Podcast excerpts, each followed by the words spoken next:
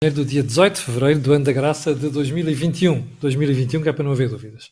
Bom, Ana Colasso, vamos lá então à água para ver se não se força as, as cordas vocais. Então é assim, antes de irmos ao período de ordem do dia e à edição de hoje, deixe-me só. Ah, posso perguntar já agora quem está a ver se o som está bem ou não, só para evitar problemas de som. Bem, antes de irmos ao, ao programa de hoje, Quero lembrar que amanhã vamos ter eh, Mel Talks. Hoje ainda vamos ter ali um pequeno vídeo, uma surpresa. E o Mel Talks da manhã vai ser, com, como sabe, o Mel Talks é uma parceria entre a Cor do Dinheiro e o movimento uh, MEL, Movimento Europa e Liberdade. Eu amanhã e o Jorge Marrão vamos entrevistar o Miguel Poiares Maduro, se não houver problemas de net em Itália, como aconteceu na semana passada. Fica feito esse alerta.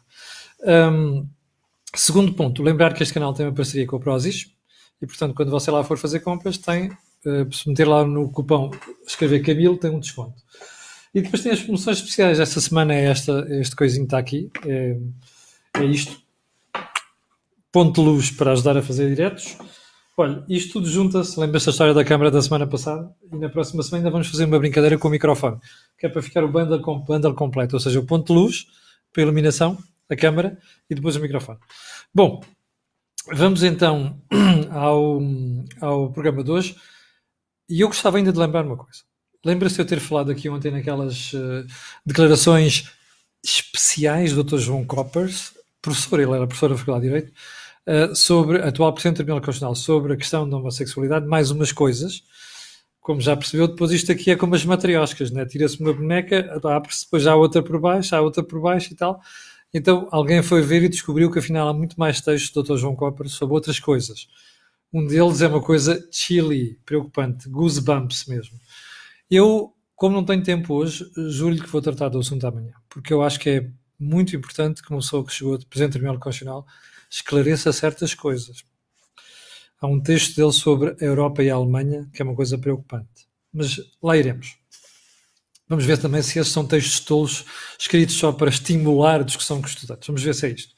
Bom, então vamos ao período de ordem do dia para um, denunciar aqui uma coisa que é habitual nos portugueses.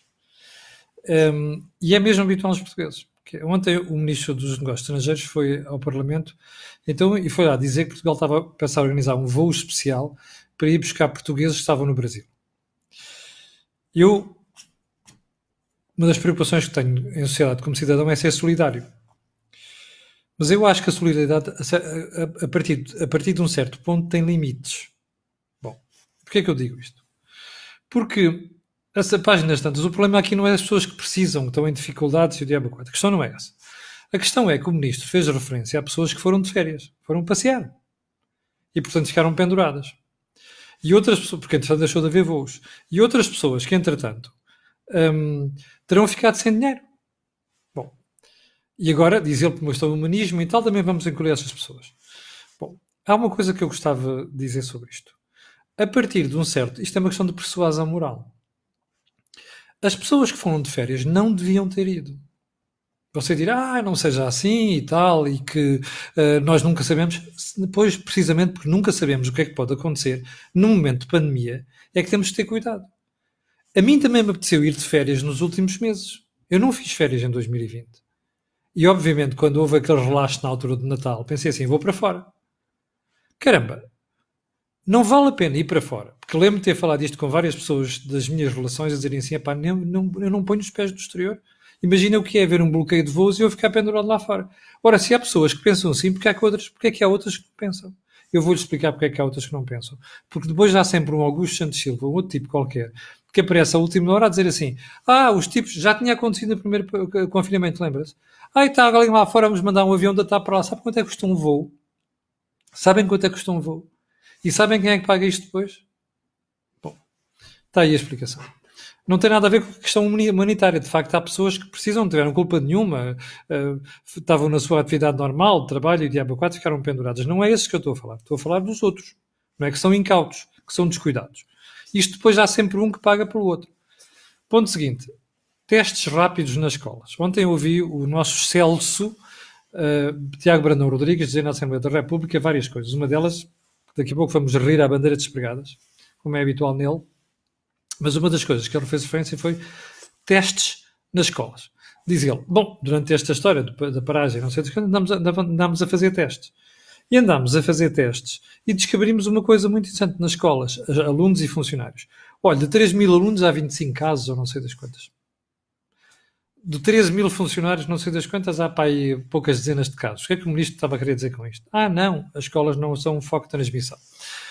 Eu gostava de ter a certeza quanto isto, sinceramente. E gostava de ter a certeza que a história dos eh, não sei quê, da transmissão entre os, dos 17 para cima é superior aos entre os 13 e 17. Porque eu não só conheço uma série de casos, como inclusive o meu caso concreto, quem me passou foi o meu filho, porque apanhou na escola. E o meu filho não está nessa intervalo de idade. E mais conheço outros pais, aconteceu a mesma coisa. Portanto, eu não sei se um ministro devia andar a fazer afirmações taxativas como estas no Parlamento. Até porque nós já sabemos que na história da Covid-19 nós não temos certezas. Hoje há uma coisa, amanhã outra. Quer ver uma delas? Está, salvo erro, no Diário Notícias de hoje. Quer ver? Onde é que está aqui o Diário Notícias? Desculpe lá. Cá está. Ora bem, veja isto. Tratamento israelita promete revolucionar o combate à Covid-19. Está a ver? Isto está a mudar todos os dias. Portanto, estar a fazer afirmações taxativas como esta provavelmente, provavelmente para estar a defender aquilo que foram posições que o Ministério tomou no passado, não sei se é boa ideia. Um, segundo, terceiro ponto. Ontem no Parlamento, o Dr. Rui Portugal, aquele do Natal, não é? E das compotas nas escadas, e no Conta Quintal, não sei das quantas. Foi lá fazer umas afirmações um, sobre testagem. E a uma certa altura, um, estava a falar sobre o problema da testagem, diz assim, não se pode fazer testagem à toa. Acho que foi assim o termo que ele utilizou a história da testagem à toa. Bom, eu ao final da tarde, às 7 da tarde, estava a ver a SIC Notícias e uma entrevista em direto ao Dr. Um, um, Roberto Broncon, do Hospital de São João. E quando o jornalista colocou esta questão, uma das coisas que ele disse, olha, eu quero evitar comentar isso. Porque acho que as autoridades de saúde, nomeadamente a DGS, devia ter cuidado com as declarações que faz. Eu também acho, sinceramente. A, única, a última coisa que nós devemos ter em Portugal, na saúde e noutras áreas, é pessoas a fazerem declarações generalistas com termos que não ajudam. E mais, se a coisa, a coisa mais importante para a DGS é ser credível. Ora, credível passa pela atitude que assume perante o país e perante os portugueses. Este tipo de declarações, que aliás que é uma soma, eu não conheço outra instituição, nem em Portugal, nem lá em qualquer lado do mundo, talvez nos países do terceiro mundo, possa haver, que tenha sido tão descredível como uma DGS. Pela profusão de coisas que já foram ditas desde janeiro do ano passado até agora e que depois deixaram de ser e depois voltaram a ser e depois já não é bem assim e depois este tipo de linguagem. Se calhar valia a pena pensar nisso. Bem, já me pediram para comentar, espectadores, hoje de manhã, a entrevista do Rui Rio ao Diário de Notícias. Eu não tive tempo para ver isso, não tenho tempo para estar a ver tudo, eh, mesmo levantando-me antes das seis da manhã, e a entrevista é esta que está aqui, onde Rui Rio, é pelo menos é o que é puxado para destaque, eh, o estilo do PST não é gritar. As críticas têm de ser racionais. Eu não li a entrevista, vou reservar-me o direito a ler outros com cuidado para comentar amanhã, mas há uma coisa que gostava de dizer. Um, eu não sei qual é o estilo do PST. Sei é que, apesar de toda esta oposição do PST, o PS está à beira da maioria absoluta. Se calhar o Rui Rio devia concentrar-se nisso. Ponto seguinte. Ontem, espectadores relataram para ver um debate que ocorreu na TV antes de ontem entre o Fernando Rosas e mais Salveiro o Ribeiro Castro sobre hum, Marcelino da Mata e os, e os, crimes de guerra e não sei das quantas. Uma certa altura, eu confesso que ao ouvir Fernando Rosa, altura que me deu vontade de vomitar, em certos momentos. Confesso, eu, desculpem, eu, como sabem, eu não tenho papas na língua. E, a sério, a coisa do, do, da náusea, do vómito, mas houve um aspecto particular que eu gostava de comentar, que ouvi o Fernando Rosas dizer, que foi que não sei que é o debate sobre Marcelino da Mata e considerá-lo um herói, é um reviver do debate sobre o Portugal colonialista. Eu acho que isto é ser idiota, sinceramente. A sério, acho que é ser idiota. Espera aí. Quando morrem malucos de extrema esquerda, inclusive gente que esteve no terrorismo, não tem outro nome, o doutor Fernando Rosas faz os maiores elogios e tece os maiores panegíricos àquilo. É isso. Quando a gente quer debater algo do passado de Portugal, é nostalgia colonial. Mas que burrice! Não há outro termo, desculpem. Mas que burrice! E vou ficar por aqui porque me apetecia coisas, dizer coisas agradáveis, eu não posso dizer. Estou em direto. Um... Sim, é melhor não dizer. Hoje ficamos a saber também, através do meu jornal, vou mostrar, que é para não ficarem mais pequenas dúvidas, que o fisco vai ceder dados àquela, àquele organismo que está a calcular os apoios às, o apoio às rendas, que é um programa do governo, que segundo o Ministro da Economia vão disponibilizar 300 milhões de euros. Eu vou fazer uma apostinha aqui consigo. Estes 300 milhões de euros não vão ser gastos. Na totalidade. Quer apostar comigo? Então pronto, fica feita a aposta. O fisco dizia eu vai ceder à instituição que vai dar estes apoios dados para quê? Para perceber se existem contratos, quanto é que andava a ser pago. Espera aí, mas isto não é uma, um given? Não é um dado adquirido? Mas porquê é que o Estado faz divulgação disto como se fosse uma coisa extraordinária? A última coisa, melhor, a primeira coisa que eu quero como cidadão é que quando o Estado está a conceder apoios, que verifique muito bem se faz sentido concedê-los. Sabe porquê? Porque depois pagam os outros, não é? Estes 300 milhões vão sair de contribuinte, não é de outro sítio, não há Estado, é dinheiro de contribuinte. Portanto, eu exijo que o Estado faça uma verificação correta na Segurança Social, nos impostos, no fisco, se afinal aquele dinheiro estava a ser gasto para se poder dar subsídios ou apoio. Se não, é um bocado estranho, não é? Bom, Vamos então à agenda de hoje. A agenda de hoje é sobre juros. Juros, sim, que a República Portuguesa está a pagar. E o fim da festa. Nós já batemos na baseline, percebe? É verdade que a economia e nos mercados é muito difícil fazer essas afirmações taxativas. Mas não sou eu que digo, é a senhora que gera o Instituto de Gestão de Crédito Público. Eu gosto muito dela, pessoalmente, Cristina Casalinho, é uma pessoa muito competente. Mas a estratégia dela, como eu já disse várias vezes aqui, que está certa do ponto de vista técnico, politicamente é um problema, e eu já vou explicar a seguir. Mas este é o primeiro ponto, o sumário do programa de hoje. O segundo ponto é, você reparou que o governo uh, decidiu e vai aprovar no Parlamento, salvo ver amanhã ou, ou amanhã ou hoje, não tenho certeza, uh, o novo apoio aos pais. Como eu expliquei ontem, isto foi para evitar que as propostas da extrema-esquerda e do PST se juntassem para aprovar uma coisa diferente. Deixe-me fazer uma pergunta.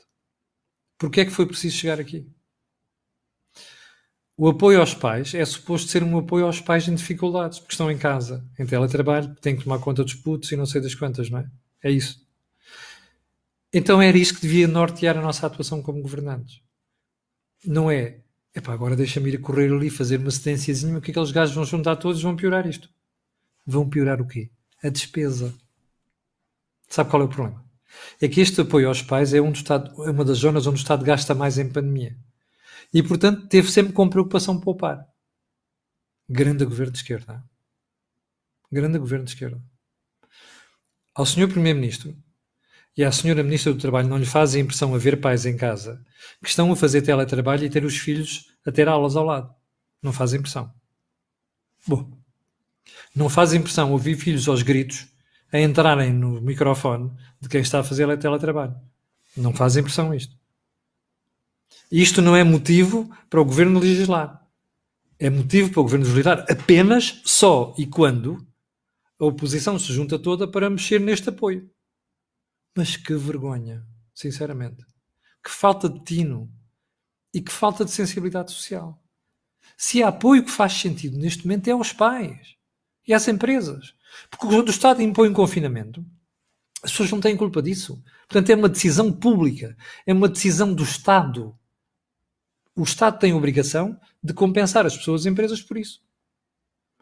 Outra questão é: ah, já temos as contas públicas à rasca e, portanto, agora o fundamental é poupar, que é para não sermos entalados. Isso é outra história. Bom, então vamos lá à agenda, que é sobre isto. Isto é assim. Vamos lá aos dados, que é para não haver pequenas, mais pequena dúvida. Ontem, a doutora Cristina Casarinho deu uma interessante entrevista ao público. Aliás, a entrevista é muito boa.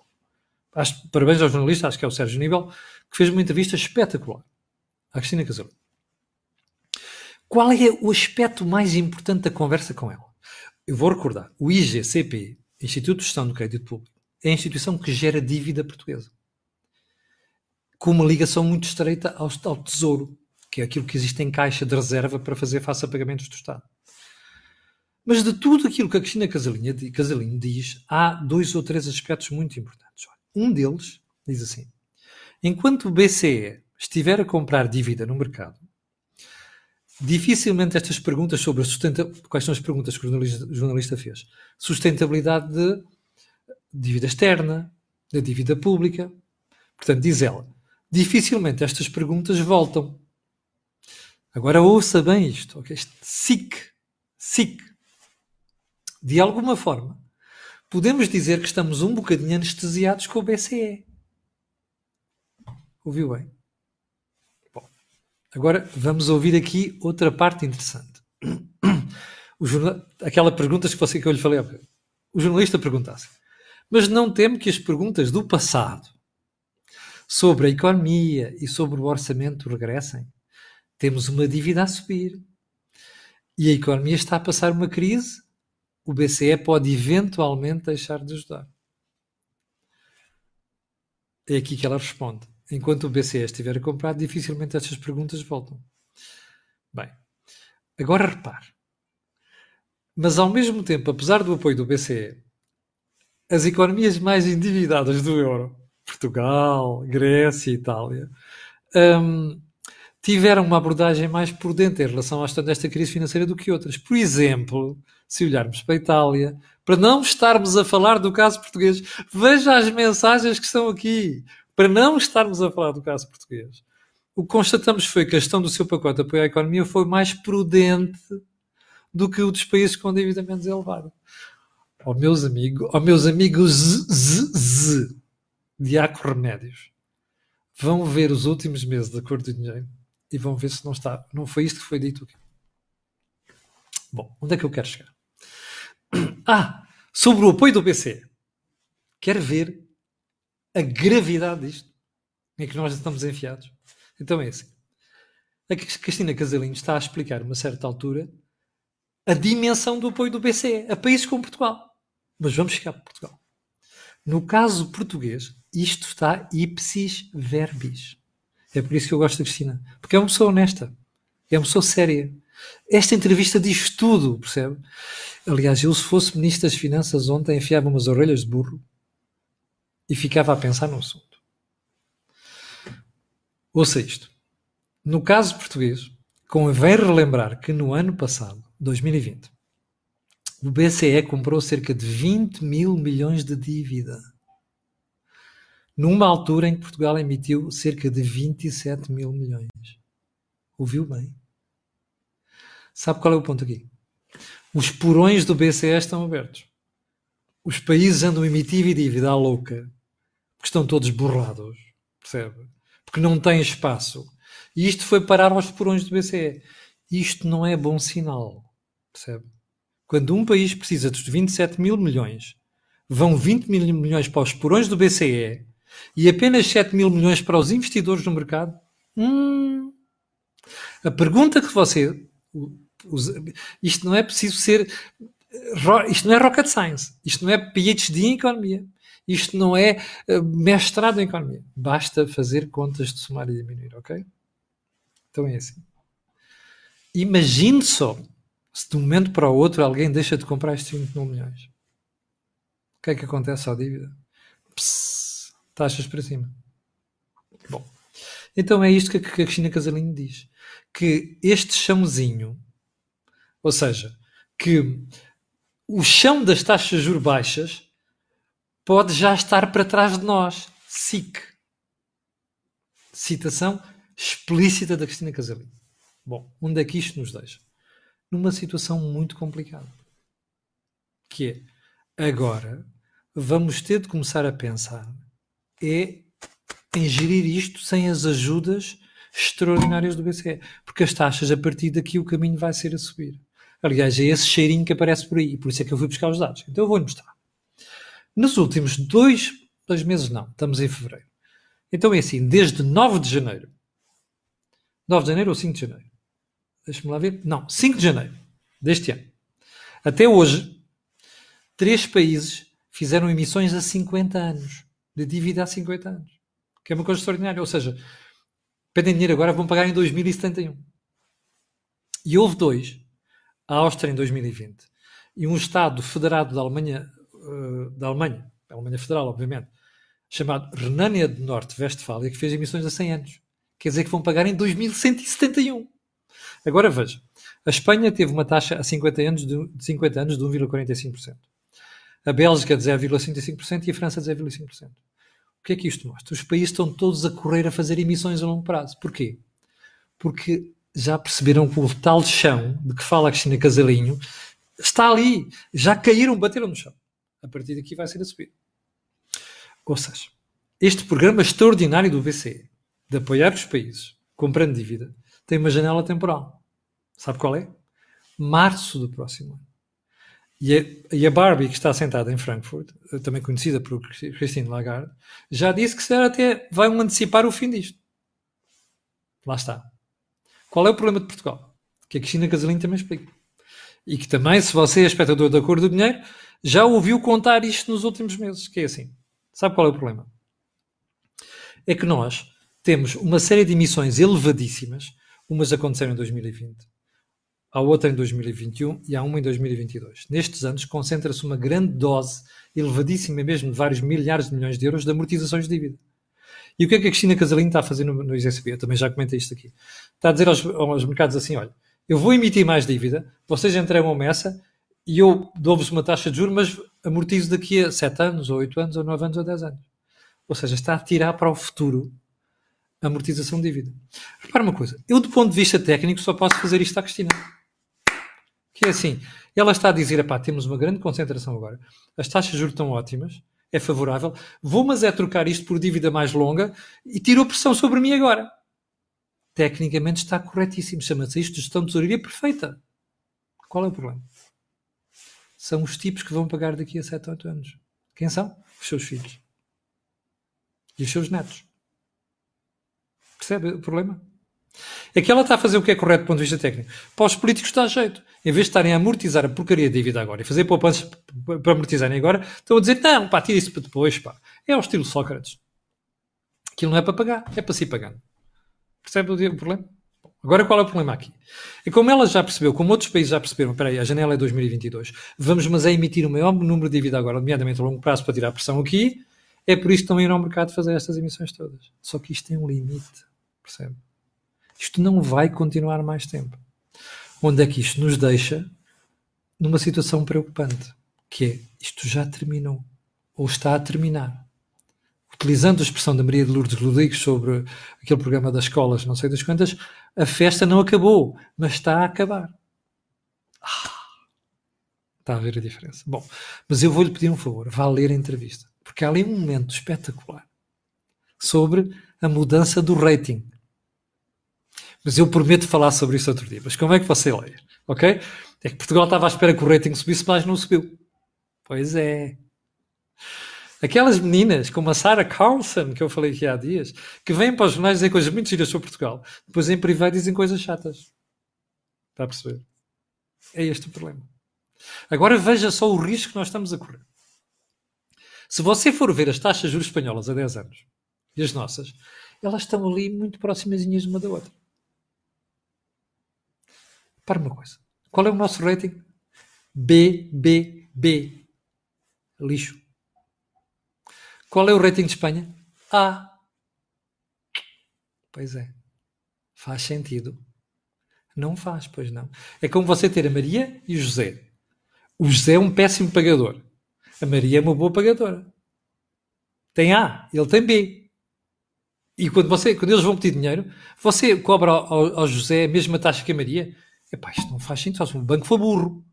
Ora, os bancos não são burros. Ah, mas se houver uma instituição por trás depois a dizer assim, é pá, compra, compra lá a dívida, não há problema nenhum, não sei das quantas, epá, claro que a taxa é mais ou menos igual. É o que o BCE está a fazer, está a perceber? Isto faz sentido? Não! Pode vir o professor de economia que quiser ir ao mercado, percebe, nas televisões. Pode vir o especialista maior em finanças públicas, não faz sentido. É contra a natura. Isto aguenta-se quando você tem alguém com a rede, rede por baixo. Essa rede vai terminar mais dia menos dia. a Cristina já percebeu que vai terminar. E sabe uma coisa, a Cristina não se costuma enganar.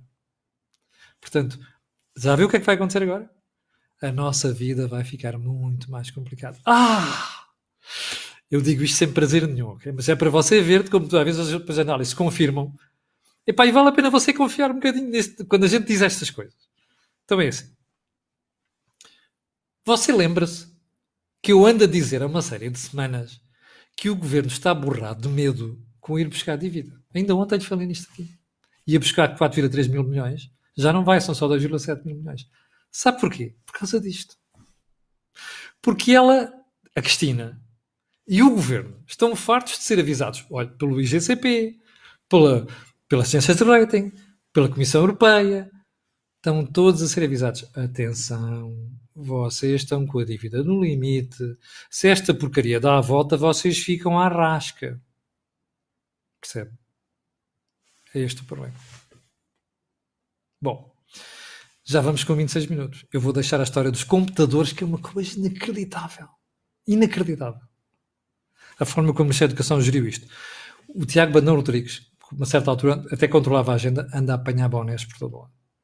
Esta história dos computadores e da net, então, ele vai ao Parlamento, faça um favor. Vá àquele canal da Assembleia da República, a Box, e veja a intervenção do Tiago Bandão Rodrigues. É lamentável. Mas eu prometo-lhe que amanhã não vai escapar. Vou tratar isto aqui. Ok? Bom, chegámos ao final do programa de hoje. Eu quero agradecer às 8.200, 300 pessoas, aliás, estão em direto. Quero agradecer a sua paciência. Quero pedir a estas pessoas que estão a ver e aquelas que vão ver aquilo que eu peço sempre, que é colocarem um gosto e fazer partidas nas redes sociais. Já sabe porquê, não sabe? Aquilo que você ouve aqui, não ouve em mais sítio nenhum. Obrigado, com licença, e até amanhã às 8.